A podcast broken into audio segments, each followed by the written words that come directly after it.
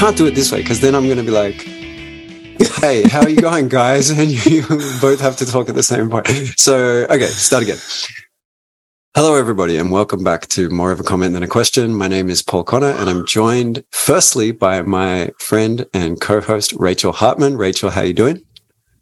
I'm doing all right, Paul. It's the last week before school starts again, so I'm about to start my last semester, which is really exciting. Unless I fail my PhD, in which case it'll probably be my last semester anyway, because I'll just quit. But yeah, so I'm looking forward to it, and glad to get this over. Well, don't worry, because nobody fails social psych PhDs. It's almost impossible, so I'm sure you'll be fine. And we're also joined today by a very special guest, making a return appearance to the pod, Daniël Lakens. Daniel, welcome back. Yes, and I'm living proof that you really don't have to do anything to get a social psych PhD, so Rachel, don't worry. Don't worry. Oh my goodness. Enough with the false modesty. So, Daniel, it's been a long time. Too long. I listened to everything you put out. Yeah. Really? That's very dedicated. No, thank you very much. You've always been a great supporter of the pod. How have you been? How's your holidays been? Good. Yeah, it's the end of my teaching semester as well, so I'm looking forward to having next 6 months relatively free for research and those kind of things. So rounding up some final grading and exams, and then some more relaxed times ahead. So I'm looking forward to it. Sounds great, and you.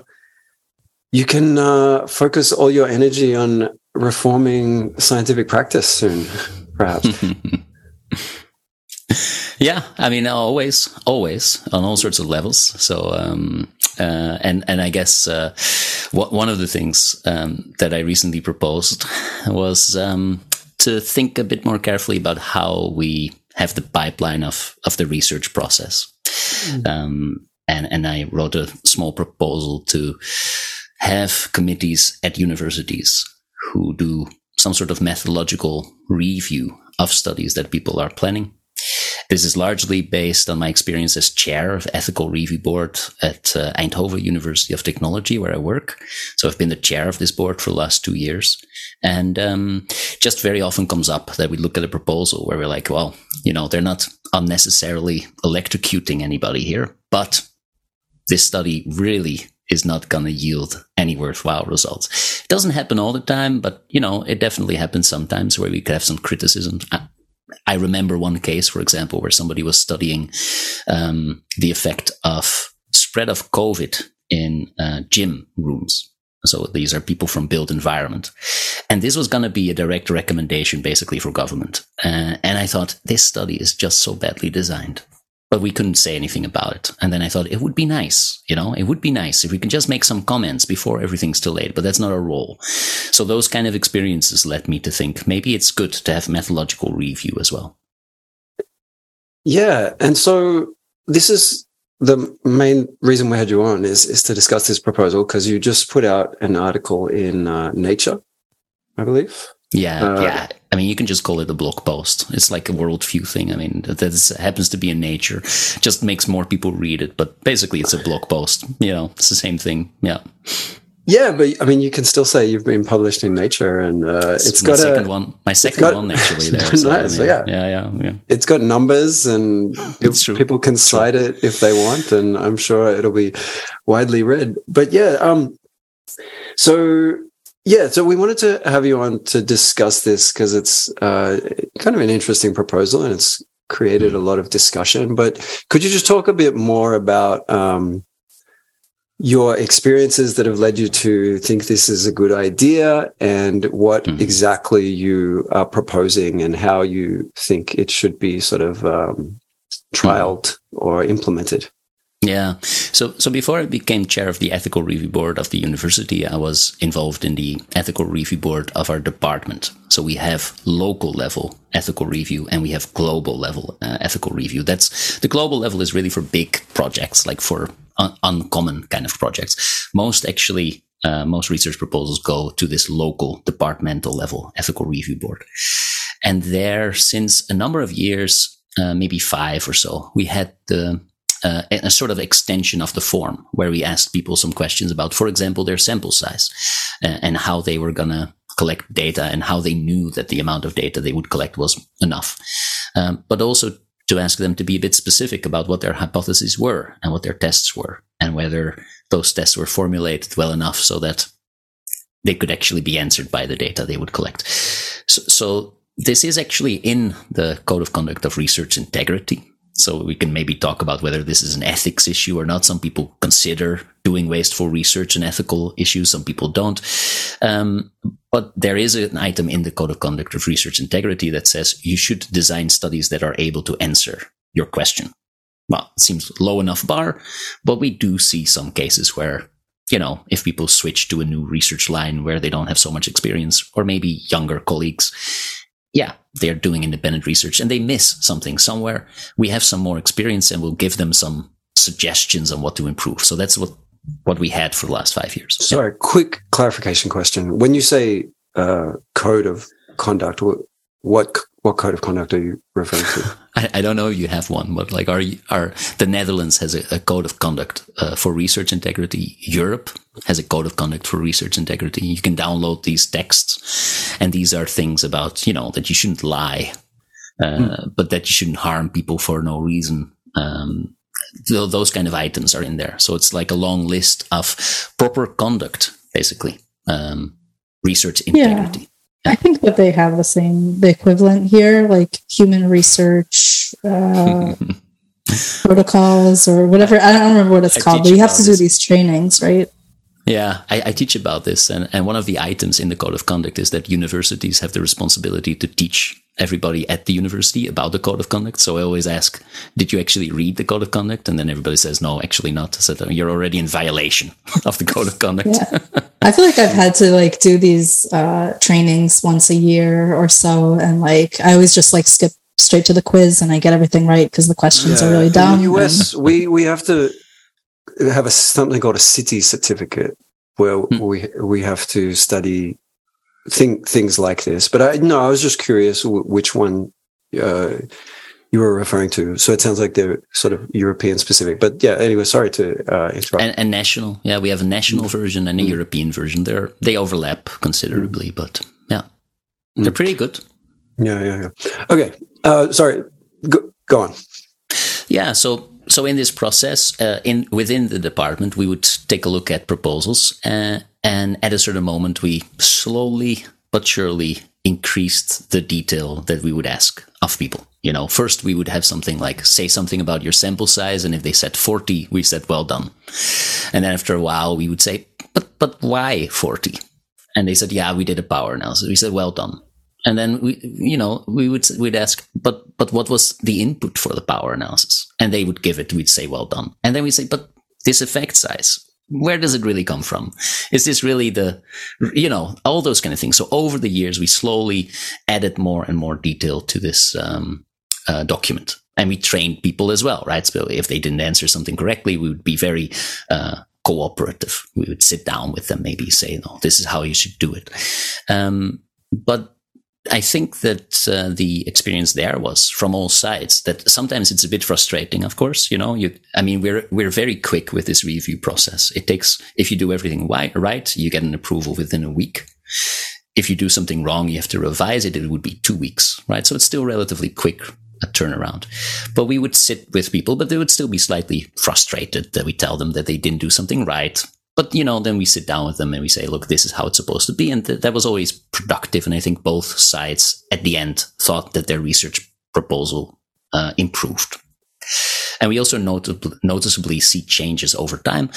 Not surprisingly, for example, in sample sizes, they've increased to such an amount that, you know, our lab space is really kind of getting full. We don't have a lot of resources to collect more data because people have been collecting more data, but that's a good sign. And everybody in the department agrees, like, okay, that's actually what we want, like high quality research. So, yeah. So that's, I think, the most concrete experience leading up to this, where I thought this probably would be beneficial in other places as well.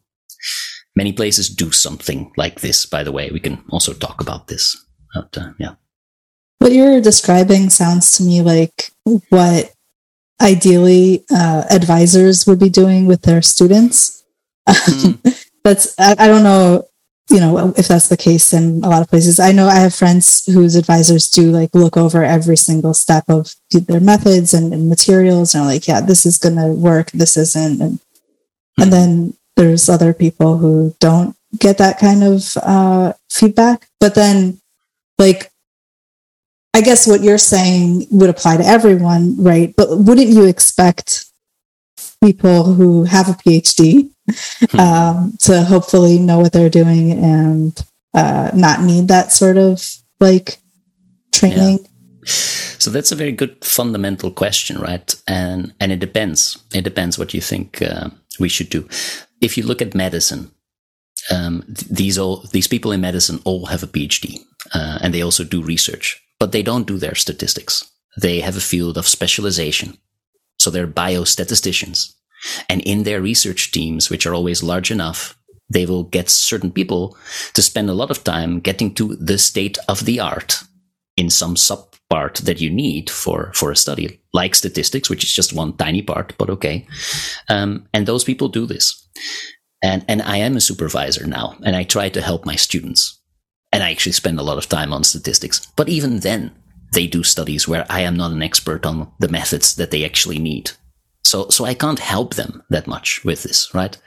So we have other people, you know, we fix it in the department. We would ask for help and stuff like this. But if you don't put as much effort in, you might just say, sure, I think this is fine. And you get, subpar quality studies, I think.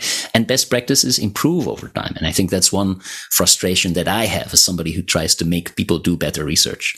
You know, I try to educate people about new statistical approaches for our field. But people have only so much time to learn new skills. But somebody in a methodological review board is up to date about all these skills and can help people to implement them. And yeah, that's a form of specialization in science. And that's actually one of the things I thought was a pretty good idea about this proposal. You create space for specialized statisticians or methodologists who otherwise don't really have a career path. We don't give those people tenure to help other people. You know, we don't have positions like this, but I think they would add a huge amount of value if they're around. Do you think that would necessarily have to be at the level of like a review board? So, you know, you're like designing the study and then submitting it for approval and then it's getting reviewed? Or could it be, you know, earlier on just having someone involved in the research team who is really good at methods and stats and stuff? It's possible in all sorts of ways. I think you can think about how you want to implement it. And it depends a lot on the institution and on the environment. So let's say you have a bunch of people super motivated to do the best possible studies they can do. They have people around that have this expertise, and these people are happy to help. And then when these people say something like, this is not possible, you can't do it like this, you have to change, they all listen and they implement these things. And they're happy to change their plans because this is now a better study. So if that happens, and we have world peace, then it's a great system, and I would be totally in favor of it. Now, we recently did some research in our own university, which, you know, I'm very happy at my university. I think we do a great job, but we hear from a lot of PhD students that their supervisors are actually doing the opposite. They're actually not promoting best practices. And sometimes these students want to do better research, but their supervisors actually say, no, we do it like this because this is how we do it. We've done it like this for 40 years. This is good enough.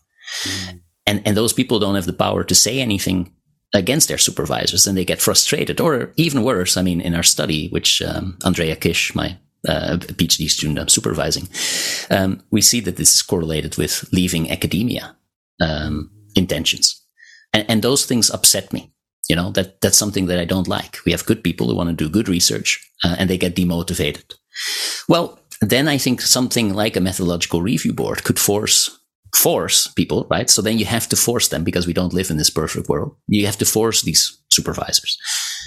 Now, this is a negative situation, right? There, I think what we experience more is just people who say, yeah, I didn't know this even existed. Thank you for telling me that this is how we should do it. So everybody is happy. But sometimes people might not want to do certain things. And that's why I think a methodological review board is a good solution to have some power to make certain people who don't want to do these things follow best practices.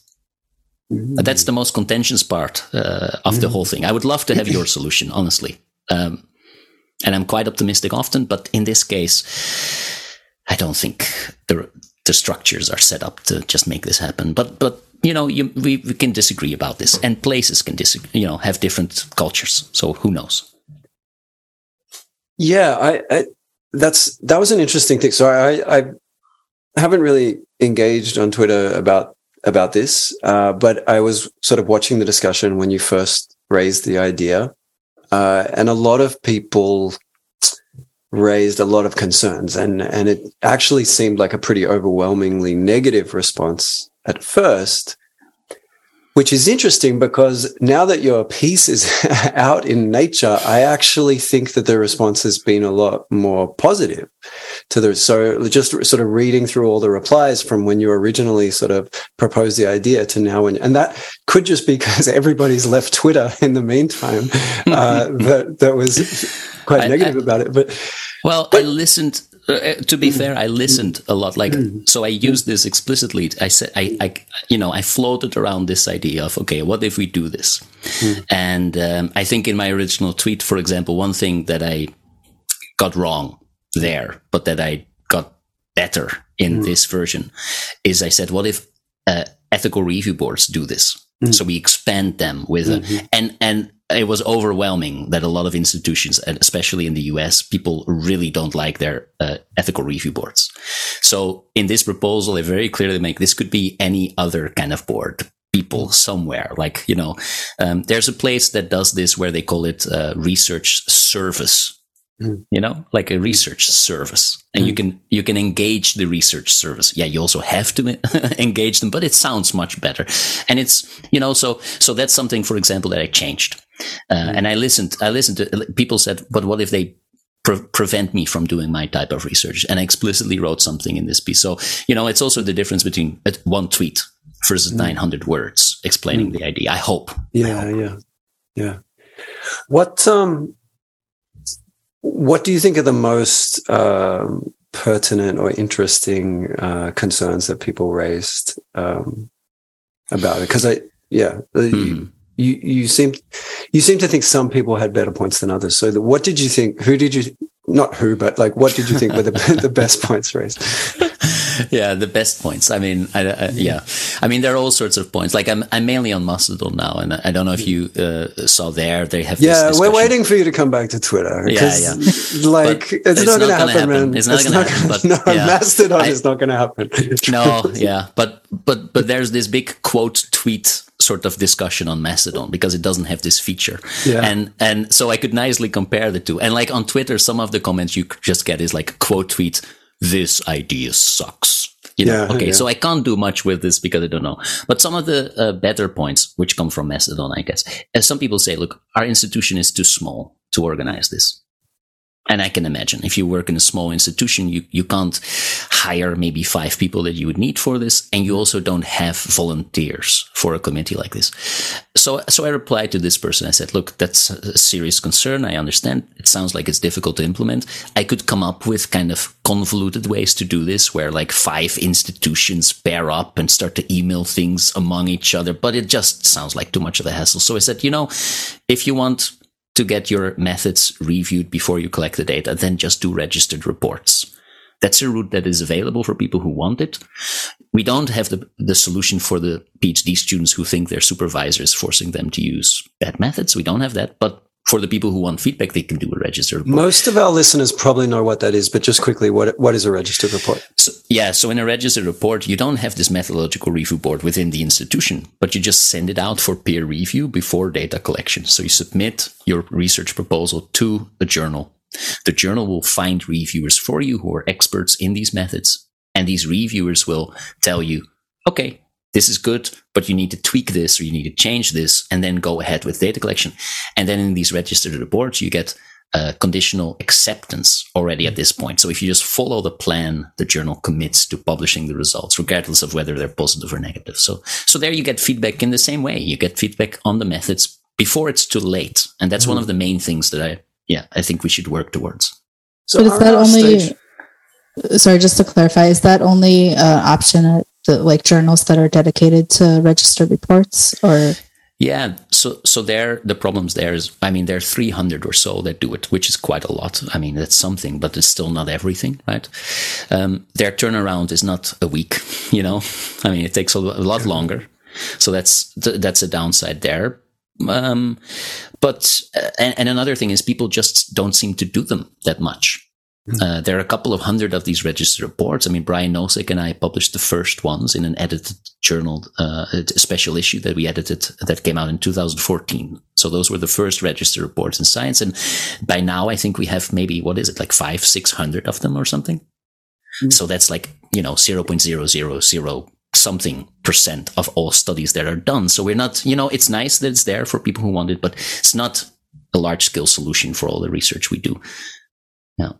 And I would imagine you're thinking of quite a different scale of review, right? So like an R stage one register report, they're accepting a paper for publication in a journal. So the review is going to be a lot more detailed than what you're envisaging from a methodological review. Exactly. Right? Yeah, I think that's very important also to point out. So if you take a look at what happens in other places, so the clinical trials already have these, like medical institutions very often have checks on research methods.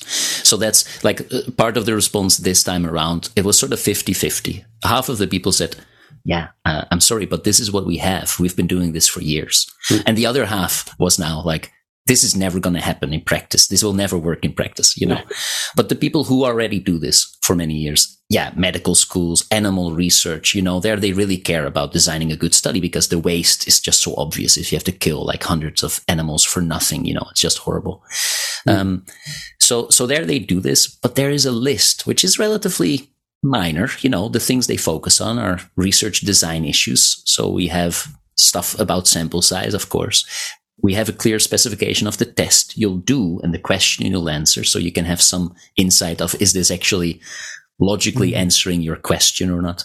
They will look at things like, how many tests do you want to do? And do you do something about multiple comparison issues, for example? But also something that I care a lot about. What if there's a null result? Will your study be informative if there is a null result? And it's something that people often forget. So these committees remind them. It's a relatively short kind of checklist. Mm. In the article, in the Nature piece, I link to a SPIRIT checklist that is used in clinical trials. Yeah, so you can take a look what the items are. So that's a relatively modest kind of thing, actually. Sorry, what checklist did you refer to? I must have missed that. Yeah, this is the SPIRIT. That's what it's called. And in the Nature piece, I have a link. There's only one citation. Typically, you don't get any citations, but there's one to a study where they actually evaluate. There are dedicated protocol editors. Right. Is this Qureshi? Yes, exactly. Yes, okay. Exactly. Yeah, no, I did see that. Yeah. Okay. So they have a protocol, and they made the protocol, and they just hoped people would follow it. You know, in psychology, we actually have the same. Do you know the Journal Article Reporting Standards, JARS? I've heard of that, which is a great checklist to follow, and it will improve all our papers. If we would just sit down and go through the checklist, we would report our studies in a much better way. We would design them in a better way. Honestly, it's very good by the APA, and they're there for all sorts of study designs. So these checklists exist, but I guess what I want to point out is people don't follow them very well, you know. So what they have there in this journal is a protocol editor. They're just like, did you follow the checklist? Because these checklists are pretty good. We made them to make your study better. And that's all these protocol editors do. So that's the reference. And that's for one specific checklist. We would maybe have a JARS checklist, you know, something like this. So I think I'm generally supportive of this, but I have a few concerns, right? So firstly, and you kind of hinted at something that I think touches on this. A lot of these things that you're suggesting that a methodological review board would comment on, I'm not sure that there's really consensus on best practice, right? So you mentioned that they might comment on whether a null result would be informative. And I assume what you're getting at there is that you would probably want to encourage people to nominate a smallest effect size of interest, so their study can test where, can perform a test and falsify or it would be one way to do it. Like an equivalence test is one approach to have an informative null result. Exactly. Yeah. I'm not convinced that a study conducted without nominating a small effect size of interest and performing an equivalence test is necessarily useless, right? Is not capable of answering a question, or I'm not really sure. Like, if you take two identical studies and one study did this and the other study didn't, I will learn much from one that I wouldn't learn from the other.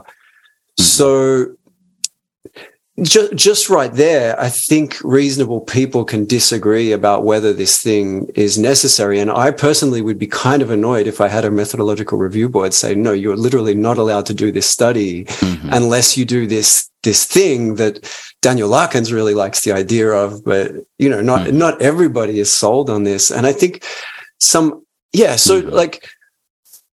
I mean, you mentioned, you know, statistical power, but there's also like a lot of confusing issues there. Like, if you're testing for some effect that there's no existing evidence, like, or you're doing things in a different way, there's no existing effect in the. So you mentioned that when you were doing this review and you're asking the reviewers, so what numbers did you plug into the power analysis and where did those numbers come from?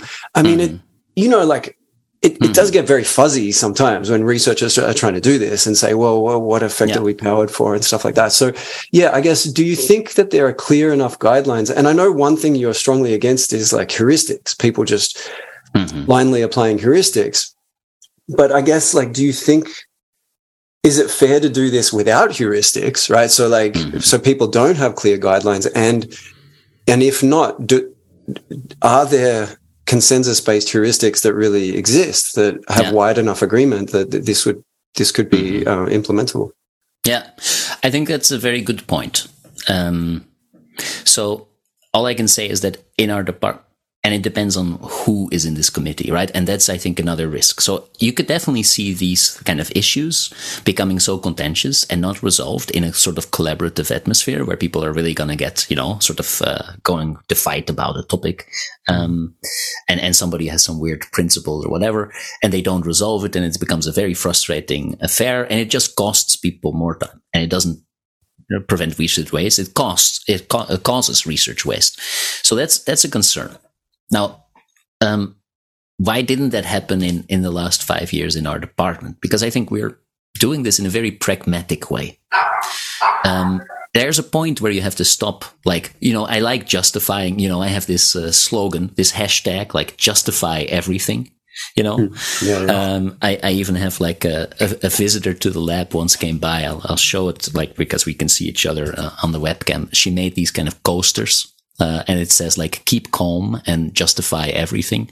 So, but not everything, you know, like not the choice. And then the underlying thing, and then the underlying thing. And we're not spending like 7 years of our lives trying to justify everything. You have to say somewhere, this is good enough. This is good enough. There's all sorts of uncertainty. And there's a point where, you know, minor changes are not gonna matter. And honestly, I remember having a point when we were doing this in our methodological review board, where there's this person in our department, and this is not a statistics maven at all. This is just somebody that we over the years educated. And this person said, yeah, so I'm of course taking an effect size from the literature, and I have adjusted it already because there's some publication bias, which I think that's so well done, right? So that's like, and then he's like, but I wasn't completely sure about the level of adjustment. And I'm like, man, what are you, you know, you're so far, you know, you're at the best practices here. I mean, come on, you're worrying now about things. Yeah, we won't know what the best way to do this is. You thought about it. Great. This is good enough.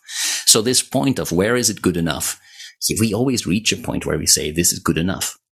And there are actually many studies where there is so much uncertainty, where people just, you know, they don't even do a power analysis. Many times we don't do those at all because there's just so much uncertainty anyway. People say, really? I have no clue. These are the first 50 people that I'm going to collect, and I'm going to take a look. And why do we approve something like this? Because now their question is aligned with their method. It would be worse if they do a bullshit power analysis. and it doesn't answer their question. But now they've become honest. They say there's so much uncertainty. This is just the first thing we're going to do. And a lot of our studies are now phrased in these kind of much more explorative ways. Mm. And that's fine, because then we say, no, we wouldn't know how to do anything here other than that you're saying. So go ahead, get some data, take a look. Yeah. So in practice, this works out in this case, and in the cases that I hear about, it can go wrong. Right? I do see that risk. But in practice, you don't have this super detailed level. You actually just make sure that the vagueness that exists is just reflected in the research question. Quick follow-up. Sorry, then Rachel, then you can get back in. But when they do sort of adapt to a more exploratory framework, what's your vision there? Because you do mention something in the piece about, this review boards could limit the amount of analyses that are done in an exploratory fashion, with only some being reported. And that last part is the tricky thing right there. I mean, they can do exploratory analysis on until the end of the times, basically, but not, you try to say, okay, but wait, can you just list all the questions so that they are listed, So that would be a thing, for example. Not saying that they can't explore beyond this. That's all fine. But what you see more often, for example, is where people say, we have these three conditions and we're going to test if there's an effect. And then we say, but what is the test exactly? Are you going to test all these things against each other? Are you going to do one overall test? Is there a contrast here? Tell us how many tests. That's what I mean. And that takes away some of the flexibility, of course. But, they're going to do something there. But it's not like if somebody says, look, this is a 50-by-50 correlation matrix. I'm just going to take a look at what we see. Yeah, go ahead. If that's your question. It's a bit of a vague question, but okay, if that's your question, then the data you collect can answer that question. We might say stuff about accuracy in a case like that. We might say, are you sure with these 12 people? Is this 50-by-50 correlation matrix really going to tell you anything here? Maybe not, right? So those kind of things. That's sort of the level where you're at most of the time. And are you envisioning this review happening for, any time data collection happens? Or, because, people run pilot studies and exploratory studies where, that is their question, just what am I going to find? Or how, I'm going to throw a bunch of things and see what correlates. But, do you think it would be necessary for them to go through this, review process for something like that? I think institutions need to figure out where they want to put the bar for these kind of things. But I can tell you what we do, which is on the extreme end. So every study, also a study with master students, a study that you do in your course, even every study that's done on human subjects goes through ethical review. We even don't give umbrella applications one approval, where people say, over the next 3 years, I'm going to do studies like this. We say, no, every study is submitted. But we have these local committees that do these reviews in a week. So that's a lot of work for these people. I think, they sit an hour, maybe an hour and a half a week. That's what they spend on this. And that's 2 or 3 people. So that's quite a lot of time that they're investing in this. Depends a bit on how big the department is and all this kind of stuff. But basically, we're asking people to spend an hour a week, 2 or 3 people an hour a week to do these reviews. So that's a commitment, a time commitment, right? Paul, you're looking like... I'm confused. No, because that doesn't sound like nearly enough time to do this, right? We have forms. We have forms that they fill in where they provide this information and screenshots. And these people have a lot of experience. They've seen 400 studies or something. People also do the same studies a lot, right? So they're okay, this is Paul again. He's going to do another version of this kind of study. We already proved the previous 7. Let's take a look. Check. Yeah. It doesn't take that long, actually. I've done these committees for years. So how does this square? Because, in some discussions on Twitter, you were talking about this creating jobs, and a university department might need to hire 5 people and they could deal with 3,500 a year. And the way you were talking, it seemed like you were envisaging this being a full-time job for these trained experts. And now you're sort of suggesting that it just takes a few people an hour and a half a week. I'm a bit confused about the... vision? Well, so it depends, of course, on the scale and how many people you have. Mm-hmm. But in this example, somebody said, so, what are the cost and what is the time scale? And let's say that you do 4 of these a day and you have 5 people. I think that's the calculation I did that gets you to like 3,600 of these applications a year. That would be a full-time thing.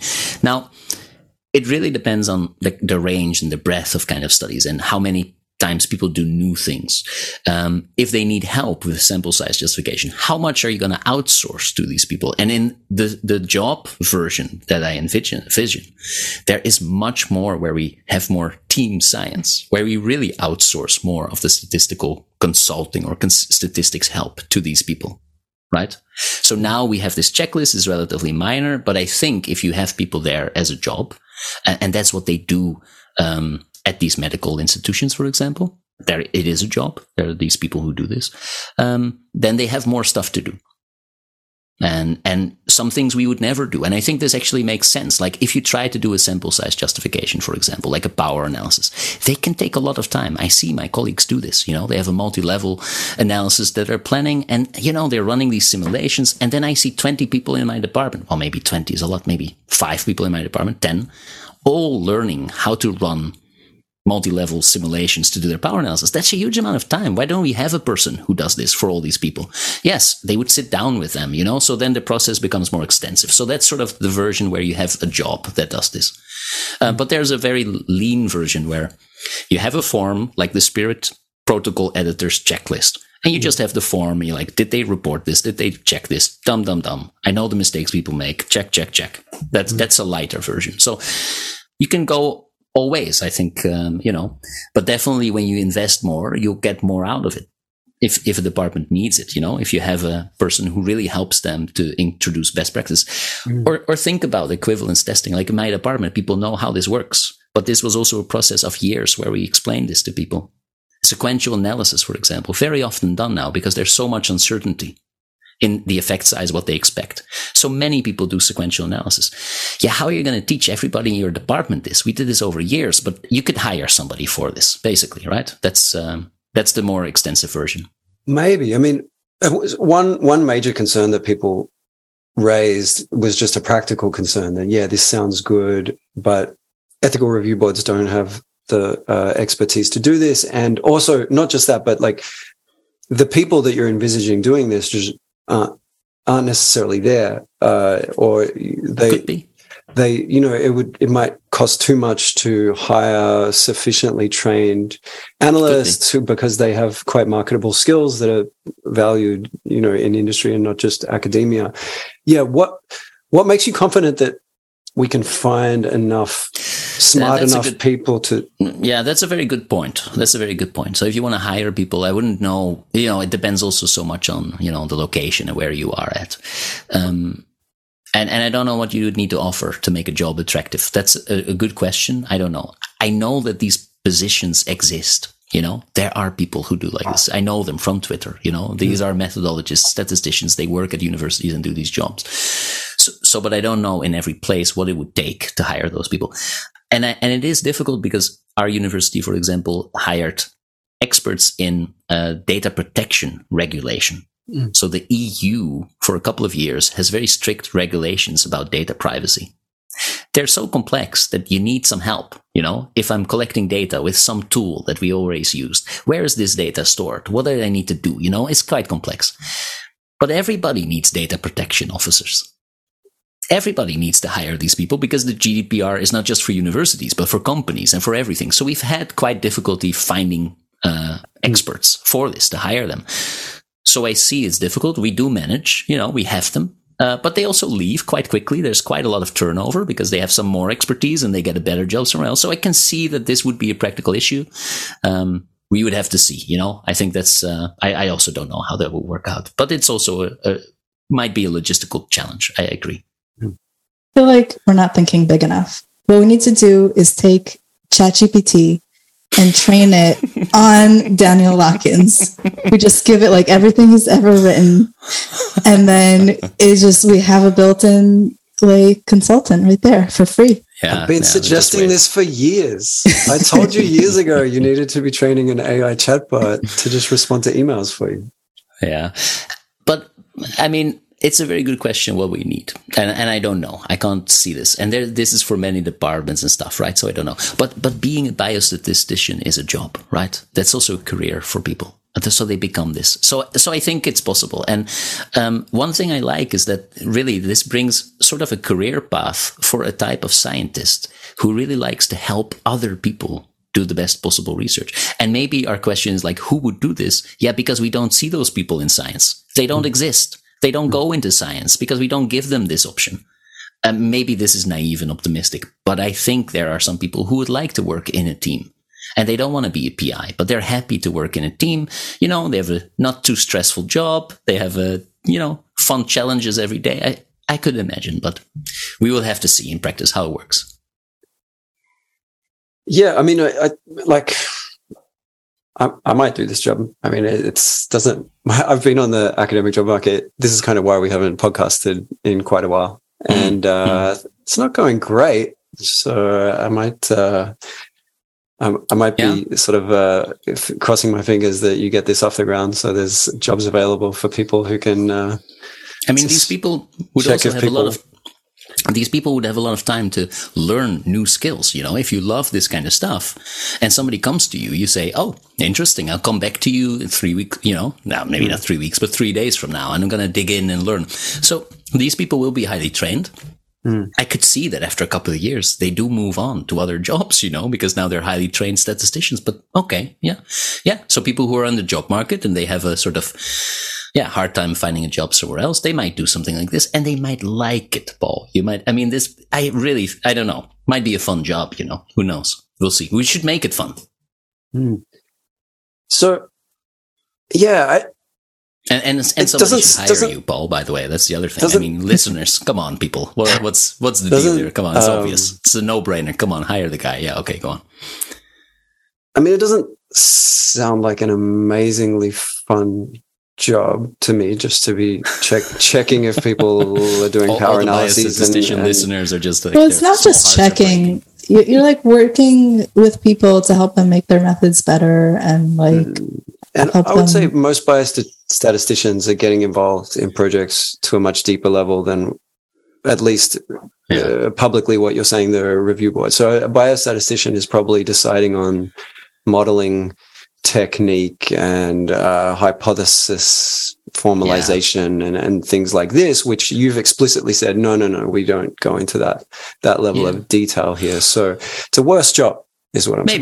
Maybe. I mean, I saw a tweet from one of the editors at Nature. I mean, just to say about the positive response, right? I'll first read out the tweet, but then we'll talk about being an editor. But she says, as editors, we often see papers that present good ideas, but ultimately have methodological flaws that prevent their publication. In Nature, in this case. And then she says, you know, in a worldview, Daniël Lakens argues that methodological review boards can help to alleviate these issues. So, I mean, so she recognizes this. But also, she's an editor. I mean... I don't know. I don't want to judge. That doesn't sound like a fun job to me. But there are a lot of people who like it and they do it, you know. So it's broad enough for people. Let's cross this road when we get there. Honestly, I think this is not the biggest issue to solve. Yeah. So I want to go back for a second to the register reports discussion. I'm just a little bit concerned because I feel like registered reports is a great idea and it really solves a lot of problems, including like methods not being good, but also publication bias and, you know, other issues that are, it sort of helps to address. But it seems like what you're suggesting is kind of like halfway in between and it's sort of like a band-aid solution. And maybe it would prevent us from like actually moving towards a world where everything is a registered report.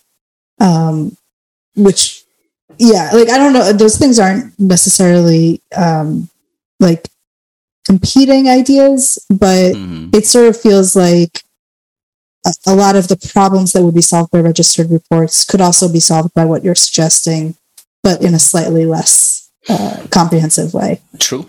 Yeah. I mean, registered reports solve more problems like publication bias, which is a big one. And something like this, you know, you do your improved study, you don't find what you wanted, and you don't share it. So in that sense, it doesn't solve these issues. I have to say, I mean, first of all, by all means, write a worldview piece in Nature where you say everybody should only publish registered reports from now on. And then I'll sit back and get the popcorn, you know? I'm more than happy to see you write it. But actually, I would also criticize you on this. If you would argue that everything needs to be a registered report, I don't think so. I don't do this. You know, there's just a lot of this pilot work. You're completely right. You know, I do this all the time, but I still want to have a couple of basic checks for this pilot work.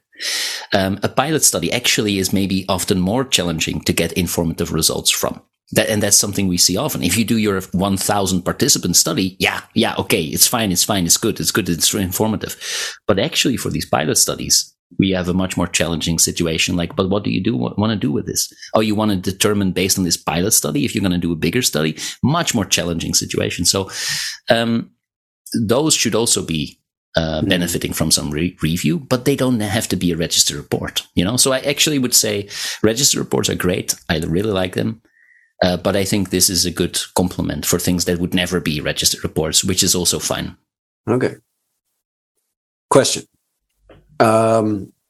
Imagine a hypothetical university and they say to you, okay, Daniel, we love this idea. We've hired 5 experts, 5 mini-me Daniel Lakens to I'm not an expert. I mean, you think I'm an expert, but then we would have real experts. But yeah, go on. Yeah, no, like I subscribe to the Taleb view that you're accidentally useful sometimes. Exactly. That's the best I do. Yeah. So hypothetical university. Okay. We've got our methodological review board, and they, you know, they have a list of checklists or, you know, whatever. Like we're going to make sure every study meets what these people determine is some, you know, minimum threshold of methodological rigor. Okay. What should we do if one of our faculty disobeys the methodological review board? Yeah. So this is definitely the most contentious part. And what you should do is sit down with them and say that they have to do this because this is the policy. You know, it's like you don't skip ethical review boards because you think they're silly. We don't allow people to skip ethical review boards. And so that's the downside. You know, you give up. It comes with giving up a little bit of freedom. Those people, there will be some people who resist. And honestly, in my experience, I haven't seen them. I mean, I have seen them. Anyway, I don't want to, you know, this is some of the critics. But just to give you one example, like some of the critics, and I'm petty like this. I will just admit it here. But some of the people who say, oh, I had some experience with something like a methodological review board. They were horrible. I'm like, oh, really? Okay, interesting. Thanks for sharing. And then I look at their recent papers. I'm like, yeah, they were horrible, and you shouldn't have run this study. I'm sorry, you know. So, but I don't want to say there's a perfect correlation. There might actually be people who are extremely capable and say this is a waste of time, and it is a waste of time because they are extremely capable. They don't need it, and they still have to go through the procedure. Yeah, that's it. You know, I mean, some people suffer a little bit, but I think, and I also explicitly say, by the way, we should evaluate if they add value. And if they really don't, I can be wrong. And then, you know, X them. Gone. If it doesn't work, it doesn't work. I'm so confident that there will be a net benefit that I'm happy to put it to the test. And if it isn't, we should not do it, basically. So, okay. Yeah, but some people will have to go through it even if they don't believe in it. But that's policy. I mean, I'm sort of surprised where people say, oh, this is, you know, yeah, it's more bureaucratic stuff. That's true. But I don't know. I mean, at my institution, we don't have a lot of rules everybody has to do unless they're super important, like the GDPR. Data privacy is important. Ethics is important.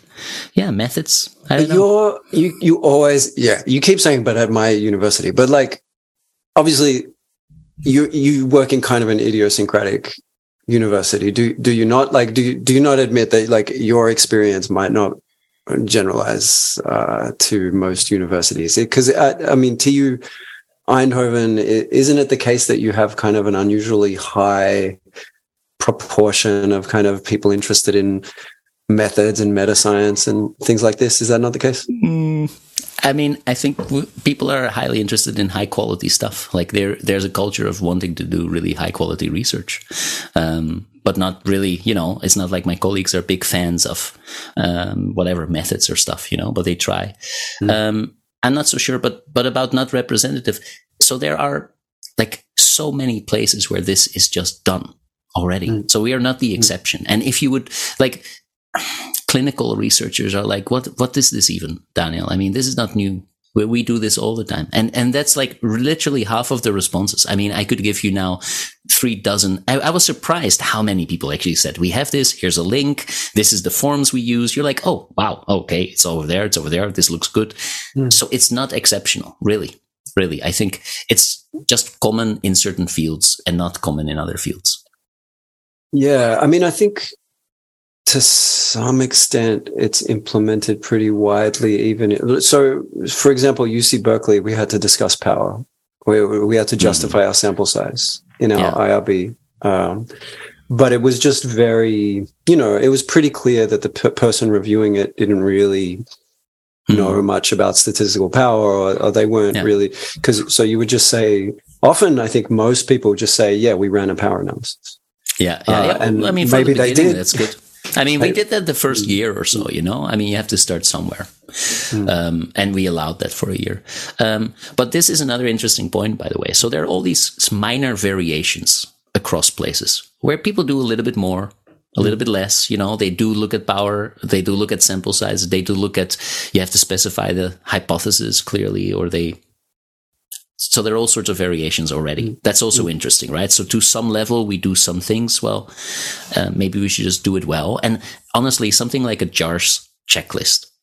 And if we would have the requirement that you just check it, I mean, it would honestly improve people's research so much. It's just a no-brainer. But you have to force people to do it, because the JARS guidelines have been out for years and years and years, you know?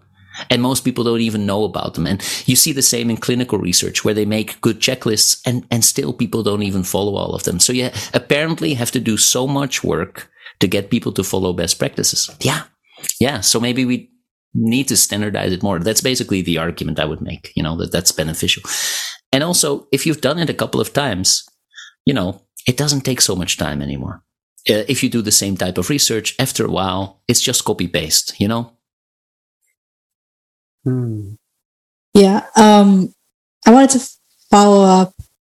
So I'm not trying to throw anyone under the bus, so I'm not going to name any names, but some people don't go through the IRB for all of their studies. You know, they're just like, I'm just going to put up a quick little study on MTurk. It's not going to harm anyone. And I actually have no idea, like, what are the repercussions for that?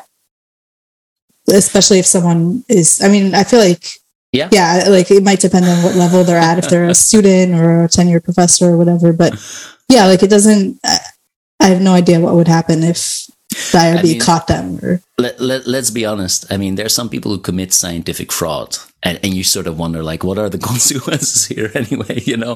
So I'm pretty sure that this would not have the harshest consequences. I can tell you what we do. So this happens. There's some people, for whatever reason, don't completely understand the rules. They're new. They missed something.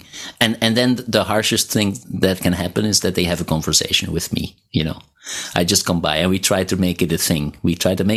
And I'm like, I'm the chair of the ethical review board. I have to have a conversation with you about this. This is not policy. And I tried to, you know, wear a suit and I try to be strict. And that's it. You know, it's not the worst kind of thing, of course. But there is policy and people should sort of adhere to it. And yeah, I don't know. You know, we can't catch everybody who misses something. And it's not anyway, you know, policies are there and we shouldn't expect 100% adherence to policies. That's also not how they work. But again, focus on the people who benefit from this and who appreciate it. You know, I really think, you know, these PhD students were like, I didn't get any supervision feedback at all. Okay, good. You have people to go to. Or people who are like, yeah, I didn't read up on the literature, Daniel. I know you publish about this equivalence testing stuff. What is it? I don't know. And you're like, okay, here, somebody helps you. You know, that's the version where it's not so bad and we don't have to force people and people are happy with it. So you mentioned that it should be evaluated. And one of the things you mentioned is we should be looking to see, is it improving the quality of the research? What do you mean by that? And what kind of metrics are you imagining we use to evaluate the quality of research? Yeah. I mean, you can think of, well, first of all, why did I put this in? So when I became the chair of the ethical review board, I read quite a lot of books about ethical reviewing, basically. I mean, there are books about it. And one of the common criticisms is just that all our procedures just exist and we rarely evaluate them, you know? And I think this is a problem also in research ethics, because then you get bloated procedures that don't add anything and we don't evaluate them. So I don't want that, you know? And at my institution, I really work very hard to have the procedures as lean as possible, as quick as possible, right? From the perspective of the researcher. So I think that's important. So how would we evaluate something like this? I think it would be cool to have a version where you have methodological review, you give people the feedback and you expect them to incorporate it. But there's also a control condition where you do the methodological review. You don't tell these people. Say, go ahead. You don't get it. You don't get the feedback, but we have it. And then you follow up the process of this paper. And if this Nature editor that just said, yeah, we often see that there are submissions where there are these critical flaws and we can't accept it. Well, that's what I want to see. I want to see that the people who went through methodological review have an easier time getting published than the other people, or they're published in the journals they like more than the other people. And if that happens, I think we have a good case that this adds value. And that's really something like a threshold I would like to see, really, something like this. Isn't it more likely that adding rigor would make it harder to be published as publication as it currently stands? No, of course not. I don't think so. No, I really don't think so. No, because there's just often methodological weaknesses in the study that prevent it. I mean, first of all, I think we would see that a lot of these non-reviewed studies just give fake, uncertain answers, right? They're not able to answer their research question. So people wouldn't submit them to begin with. That should happen more in the first instance, I think. And in the ones that were reviewed, people have done studies that yield more informative results. So you could even say, okay, are you going to submit this even for publication? Do you think this is an interesting finding just for you? But you could follow it up and see if they actually end up somewhere. No, I think that's a reasonable output criteria to have as methodological reviewers, and then you add value. So you mean like controlling for how many papers are produced in the two conditions? Was it easy? Did the people in the methodological review condition have an easier path through the review process? So you sort of just counting acceptance and rejection. Yeah, I mean, you have to get balanced papers and make them similar and all that kind of stuff, you know, not what cool study that happened to go. But anyway, you get the idea. If there's sort of random assignment, you have enough of them. I think that should be the criteria. So these papers, when the data is collected, these authors are in general happier with the results they've gotten themselves. They're happier. They've learned more what they want to learn. You could do that subjectively and ask them. But you should also ask, are you going to submit this? And then follow it up. Yeah, and then it's publication. I think that's what we want, like preventing research waste, which is sort of the goal, means the data you collect goes out into the literature. Yeah, I feel like you could also use like word count for the reviews that people get, like, you know, longer reviews for bad. Great point. You would also check like, hey, the things that these methodological reviewers told you. Or they didn't give it to you, right? But we have the methodological review. We have the content. We didn't give it to these people. But then do the reviewers bring up some of these points? Well, if that happens often enough, I would also say it's added value. Yeah, that's a very good point. So the reviews are another point you could look at, yeah? Yeah, I thought you were going to do something like a P-curve or a Z-curve or something to look at the actual quality of evidence. Yeah, maybe. Maybe, I don't know, you could do that as well. But I mean, for me, it's really about research waste, you know. I mean, I think those would be consequences from good methods. That's definitely true. But I really want these authors, these people to benefit, to get something that they think is beneficial. So better answers to their own questions and data sets that they can actually publish. That's good for them, but also good for science, of course. So. Yeah, well, that's a decent argument for an equivalence test, right? It's probably more publishable than just a plain old traditional. I think so. I mean, no result.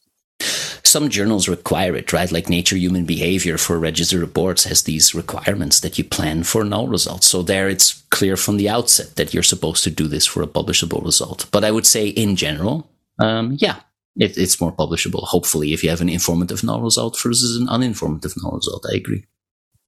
Mm. So that, I mean, that's not too high a bar, I hope. Yeah, but Rachel, yeah, go ahead.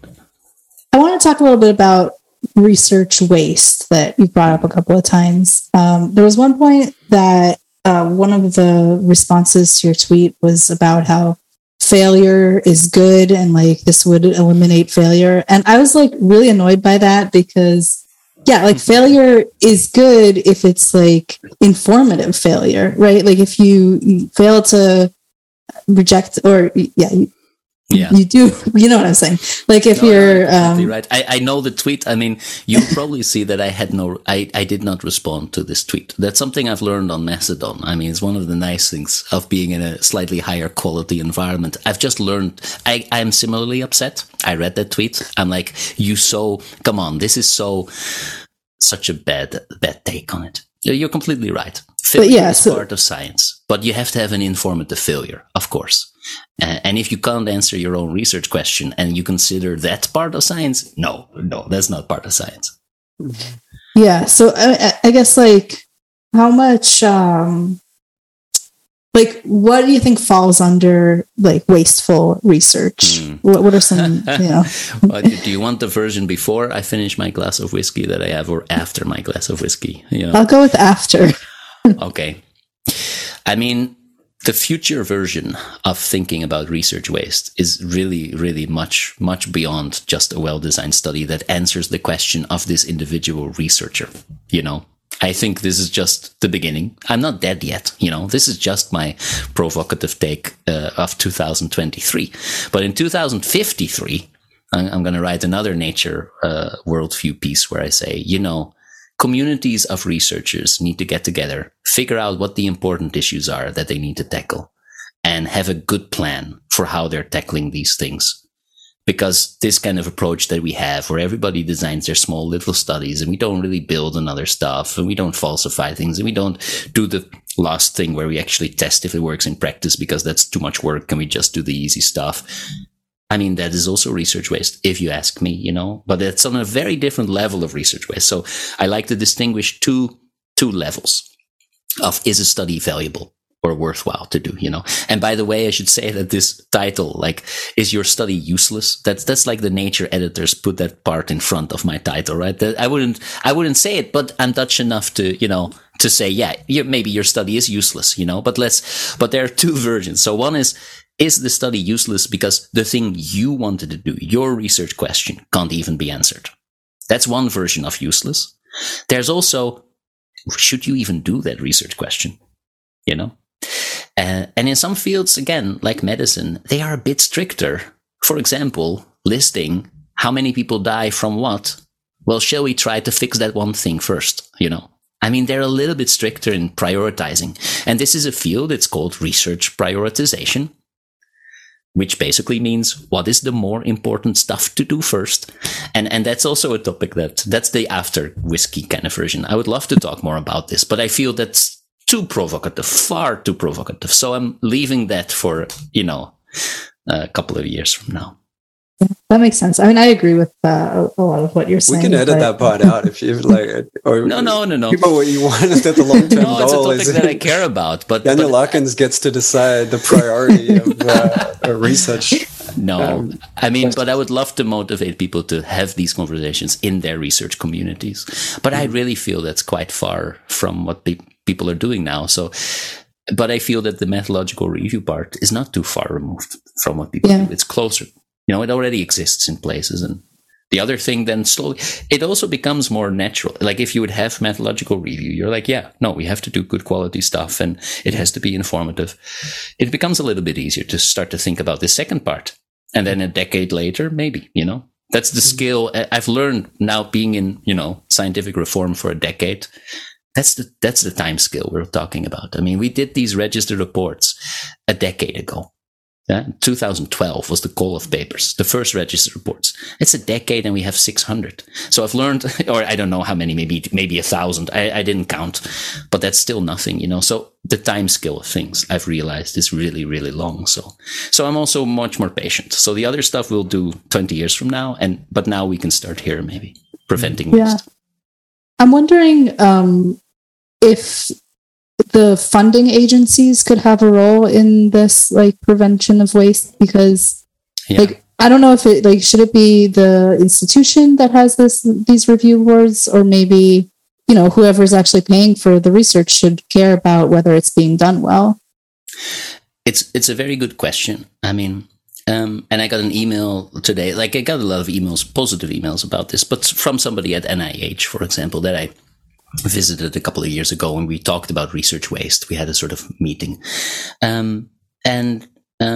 She said, yeah, this is a lovely idea. And I think as funders, we should also do more about this. I said, yeah, that makes sense. But to be honest, I've never seen a grant proposal that is so detailed that you could do something like the JARS criteria, you know, that all that stuff is already in the grant proposal. It also feels a bit early, to be honest. You know, you might not even get this grant and stuff. So for me, it feels early.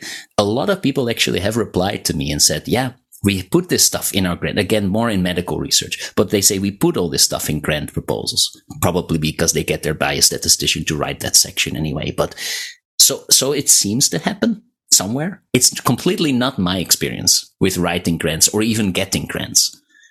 Well, I feel like it wouldn't have to be at the stage of, like, writing the grant, but it could be like a follow-up to, you know, you get the grant and then they want to see what are the exact methods that you're going to use. And I think they would have a lot of power if they would do something like that, like a follow-up. That sounds like a very good idea to me. Yeah. And they could take that responsibility, I think, you know. I mean, they're handing out the money, so that makes a lot of sense to me. I haven't seen it though. So, but I think it could work. But I think as a more general rule, what's the only point where you get every study? Because a lot of people don't have grants, right? They don't do research on grants anyway. So I thought the point where you get every study, if you want to, is basically at the institution side.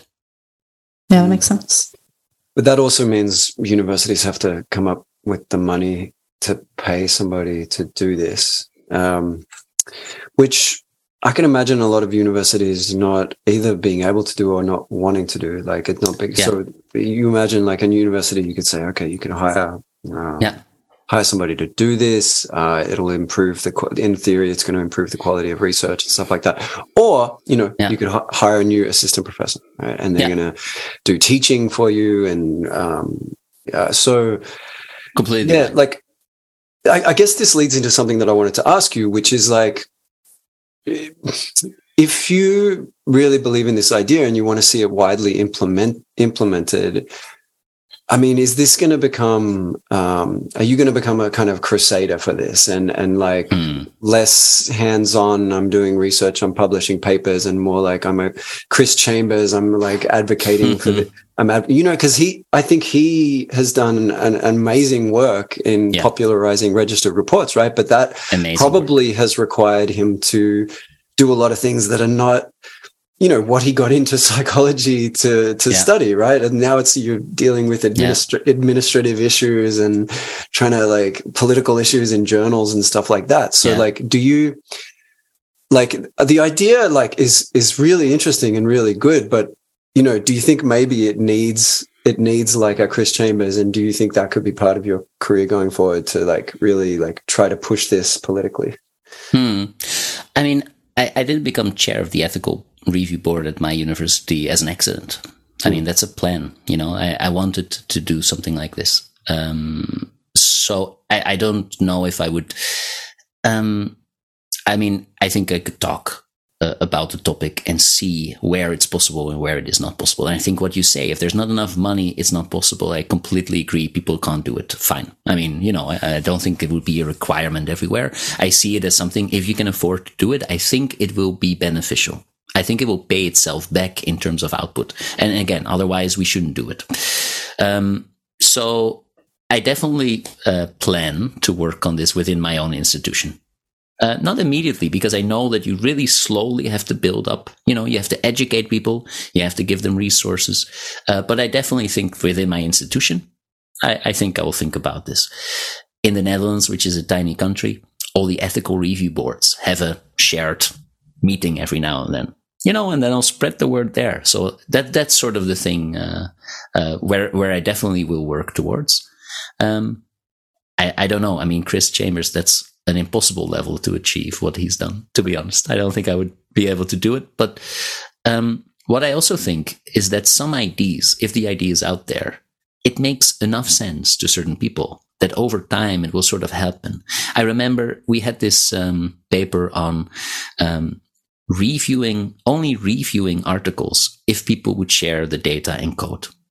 When possible, you know, when legally possible and everything. So this is a paper, maybe 2016 or something. Richard Morey was the first author on this. And I remember when this came out, people responded like, this is crazy. This is a horrible idea. This is even unethical to do this as a reviewer, you know, that you only pick certain reviews because people share data. This is so horrible. And now I think if you would float the idea, people would be like, yeah, of course, I do this. You know, so having the idea out there, and then giving some time to it might just lead, you know, to a change where people think, yeah, this is actually kind of a good idea. And some of my favorite responses also on Twitter where people are like, I thought this was a crazy idea, but yeah, now I thought about it and I thought, yeah, might work. That's exactly the thing you want in an opinion piece like this. And then give them another, you know, year or 2 years and see where it goes. Yeah. Yeah, no, I think, It's pretty interesting. Has anybody contacted you about, hey, I think this is a really good idea and I want to push for it in my institution. What should I do? Who should I talk to? What steps should I take? 'Cause, you know, it like, say I did get a job, probably not going to happen, but like, it's not impossible. Say I did get a job and I was like, I want to try to push my university to do this. What would I do? Like, what's the game plan? Because, you know, it's not immediately clear to me. No, it's a good point. It's a good point. So far, I've only had contact of people who are doing this, who are in this role. Gotcha. And I reached out to these people and I said, can I see what your procedures are? Right. So I know what my procedures are. But I think the first thing that I would like to do is collect the way that people are doing this now and make that transparent so people can take a look at these kind of documents, because these are always internal. They're rarely online or never online. So that would be the first thing. But I don't think the piece, I mean, it's out like 2 days or 3 days. So I mean, but I haven't had any emails, if anybody saying, oh, I want to do this as well. That would be really quick. So I'm fine with that. But I think if you first collate some of the procedures that are in place and share those, people can take a look and maybe they'll be like, oh, no, we can do something like this. That's okay. Yeah. Mm-hmm. So that would be the first step, but nobody reached out, but it's good, a good idea to do this, you know, to, offer a starter kit for methods review. But I think the first step should really be giving clearer insight in what the procedures are at different places now. Do you think it's almost seems likely to me that an initial step might be really largely voluntary, like faculty, interested faculty set up something that's relatively voluntary, relatively toothless as well. So maybe, you know, they can start to just, some of the research proposals get looked at, they get people get suggestions that they can choose to follow or not follow. And this is a very sort of gentle introduction to how this is done. And that could lead to interesting data, interesting experiences about how this could work. That's also in the end of the piece. I say, you know, you want to probably introduce it slowly. So indeed, give people this feedback, but optional. I would prefer myself, like I mentioned this one project, which was about COVID and gyms opening. I mean, I think there are a couple of projects where we should very quickly actually raise the bar. Because these projects are not always done by people with methodological expertise, but there are questions that they're asked to study and they know about the content topic. They're just not perfect methodologists. And I think there we should be able, maybe even just as an ethical review board, say, hey, this is such a short line from study to implementation, or this is such a sensitive population that you're studying. If you're going to go and do this, we really want you to make sure that you have the highest bar methodologically as well. So I feel there we could actually maybe push it a little bit harder because there are so important studies that sometimes happen. But these are also super rare, you know? I mean, these are quite rare at universities. What was the issue with that study? And no, I don't think I should say more about it. Can you tell us if it got published, though? It's a recommendation for the government, right? For our national government. So So, but I just want to give it as an example, you know. And this is a good colleague, and we've reached out to this person afterwards, and we've, you know, we're in good contact with these kind of things. But it's just a thing where I really realized, like, man, sometimes we do stuff that so immediately, you know, leads to certain things, and the methodological aspect is just weak, you know. It just happens. So those cases are so clear cut that I would like to push a little bit harder for those. And I think it's reasonable that we discuss this, like, hey, can we at least flag certain studies where we say this is necessary? Yeah, I think in that example, you were talking about like someone giving a recommendation to the government, but in general, like, and you talked about this a little bit earlier about whether wasteful research is actually like an ethical issue. So I can see like in some situations, if you're going to be, you know, making a recommendation for a specific practice, you want to make sure that it's rigorous and good research. But I feel like that's still, even there, if people wasted a lot of resources initially until they got it right. Like, is that actually an ethical issue, or is that just, you know, a waste of money? So where this happens already is in animal research, as I mentioned earlier, right? Because there we all agree apparently that animal lives are, you know, if you waste animal lives, that's a waste. But for some reason, we're okay with wasting money, because we sort of say, you know, it's just money. I find that an interesting point. And I mean, that's really like, you know, I studied philosophy for a while, and these are the things that you love to debate as a, you know, first, second year philosophy student. And there are definitely different viewpoints. But let's just say, I think personally, my value system is such that I think that wasted money is wasted money.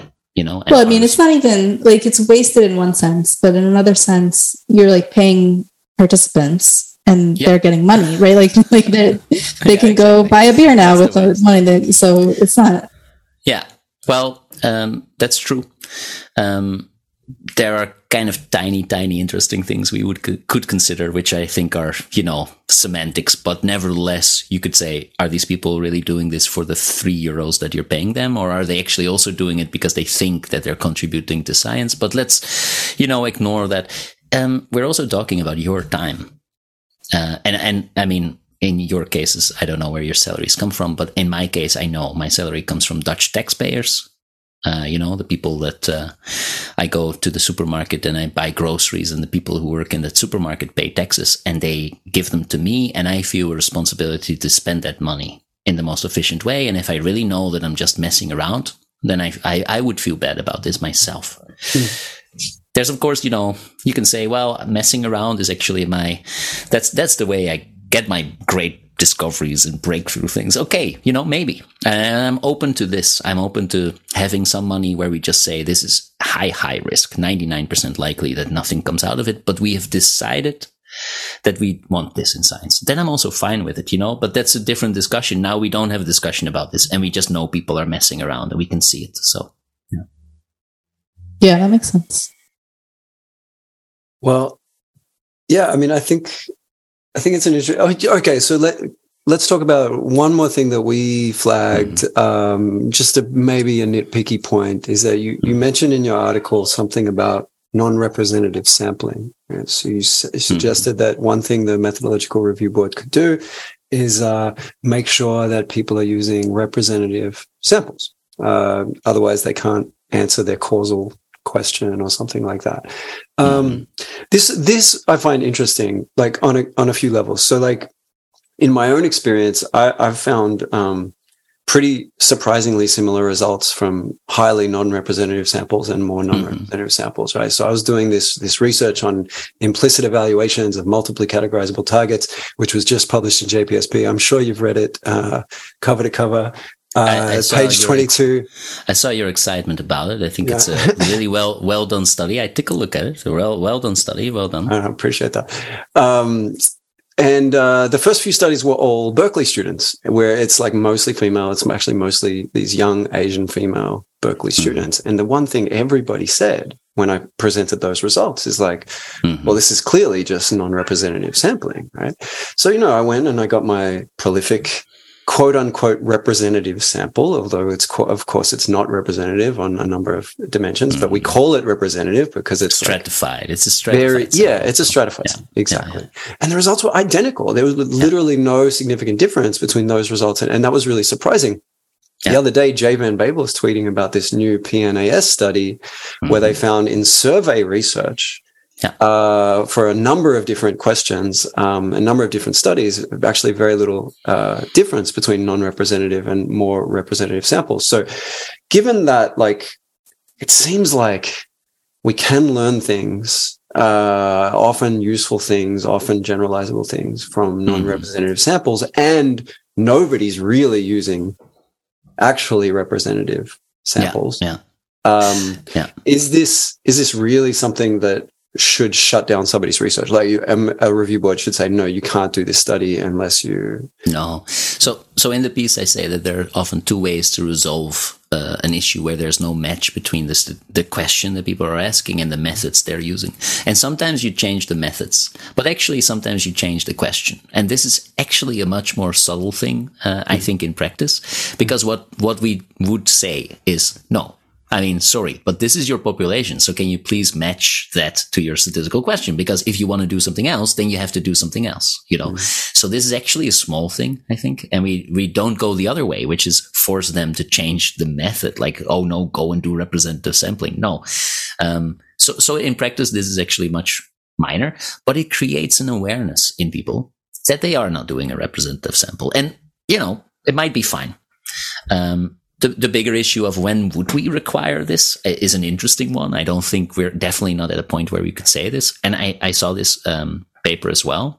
You should link to the authors. I know the second author only, but then I feel I'm missing the first author, which I didn't know. But so link to it. I think it's in. But that's a very nice paper, very interesting, because it's gonna tell us in the future, hopefully, for these kind of questions, it's actually fine. It's actually fine to have non-representative sample. And then until it's not right, like, and you never know. Of course, you never know. But from my perspective on research waste, you know, if we don't have to do super expensive representative samples, great, good, lucky us, you know. So, but it often works the other way, where you just say, no, can you please specify that your sample is actually this, and then it's fine. And that's kind of another thing people raise too, is that like, people can just get around a lot of this stuff by just changing their language and say, oh, no, but it's exploratory. Oh, no, but like, actually, that's the effect size we're powering for. Yes. Yeah. Well, the power thing, but the exploratory, that's a very common thing. And we've seen this. So you see people move more from hypothesis testing situations, and they were trying to get away with it. And we say, no, but that's not what you're doing. And then we actually get a lot of very exploratory research questions, which people found surprising because they think that this is great for, you know, only hypothesis testing. But no, we mainly get exploratory questions. And actually, I think people do that to get away with a lot of stuff.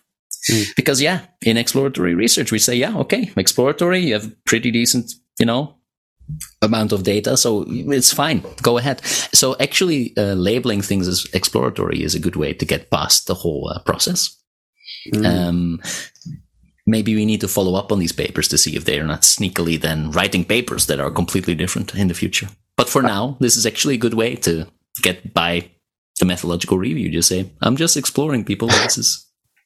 Yeah. I mean, and somebody made a good point that it's like, you know, it's pretty easy to then, you know, present hypothesis tests and present things as confirmatory. And so like one thing that would be good is the methodological review proposal is published, or it's at least available.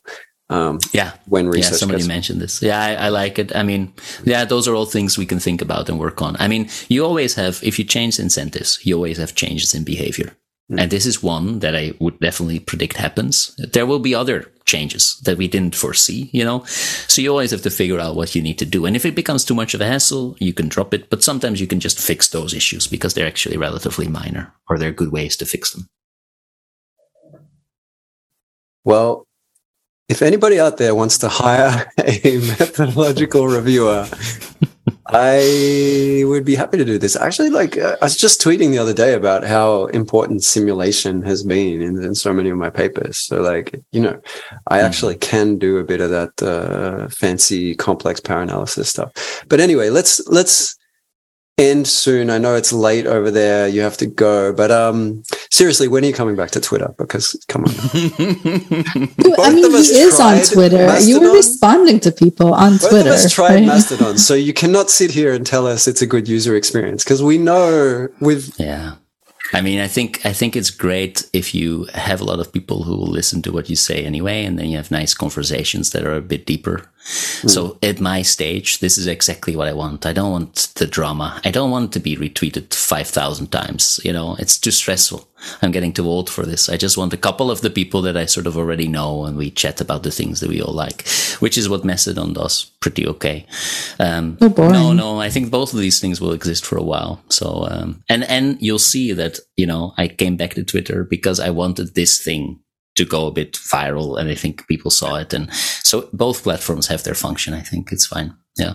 But thanks a lot for, I mean, one of the things these opinion pieces do is they force you to leave out so much stuff. They're so short with 900 words. So it's very nice that we were able to have a bit of a more lengthy discussion about it, because this topic deserves it. It's a complex topic.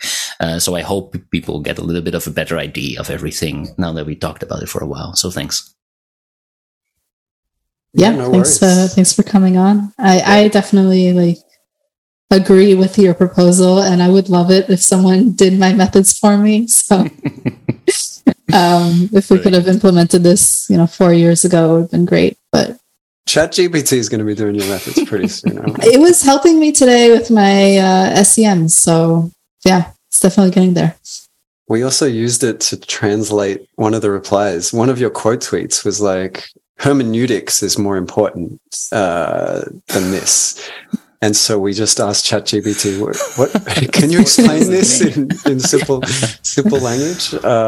It means, ChatGPT says that it means ability to understand language. And so I was like, oh yeah, that's true. That's probably foundational before we have methodological review boards. But yeah, no, I wish you all the best. And I'm not sure if you want us to mention this, but you floated the idea that you are thinking maybe of starting a podcast. Oh, if you want a scoop, we actually recorded yesterday. Yeah, oh my goodness. I don't know. When do you know it's a thing, Paul? When do you know? I mean, it might not become anything. It might not. It might be a couple of chats and we decide to can it. But maybe. So Smriti and I recorded a couple before we put one out in the world, just sort of finding our feet, and till we got something that we thought, okay, this seems like an actual podcast. I think you'd be great at it. But who are you doing it with? You keep saying we, but can't say anything. Everything is secret. But one of the things, I mean, during the COVID times, we had a lot of chats with colleagues and lab members, but also people abroad and everywhere who were sort of lonely. And we would have like an hour long coffee chat in the morning. It was so interesting. We talked about all sorts of topics, and I miss it. So that's the main reason I want something like that back. You can talk about it like this, because you hear other perspectives and you reflect. You think, oh yeah, that's a good point. I didn't think about it. That kind of conversation. So that was my New Year resolution. So we'll see. But you'll definitely be the first to know if we go, if it happens. Well, I don't check Mastodon very often, so maybe not. Yeah, put it on Twitter. But I'm looking forward to that. I feel like your voice has a very calming quality to it. I would just I would love to be able to listen to ours. Yeah, you have this kind of unflappable air. I'd like somebody sometime on this podcast to actually make you angry and let's get fired up. Maybe it will happen. We'll see. But no. Taleb, Nicholas Taleb, first episode. Yeah, we'll have him on. Yeah. But thanks so much for the enthusiasm. I'll try to live up to the expectations. Yeah, can't wait. All right. Well, this could be our last ever podcast, because I'm going to know pretty soon whether I get a job in academia or not. And if I don't, I mean, screw it. What's the point? So it's been great. Very fitting. You were one of our first guests. You could be our last guest. But yeah, We'll see. Maybe we'll keep podcasting. Maybe not. Let's hope there will be more. I think it's been fun. I've gotten something out of it, and we have a kind of a small but devoted listenership, and we really appreciate you all. Yes. So yeah. All right. Well, I'll see you guys on Twitter.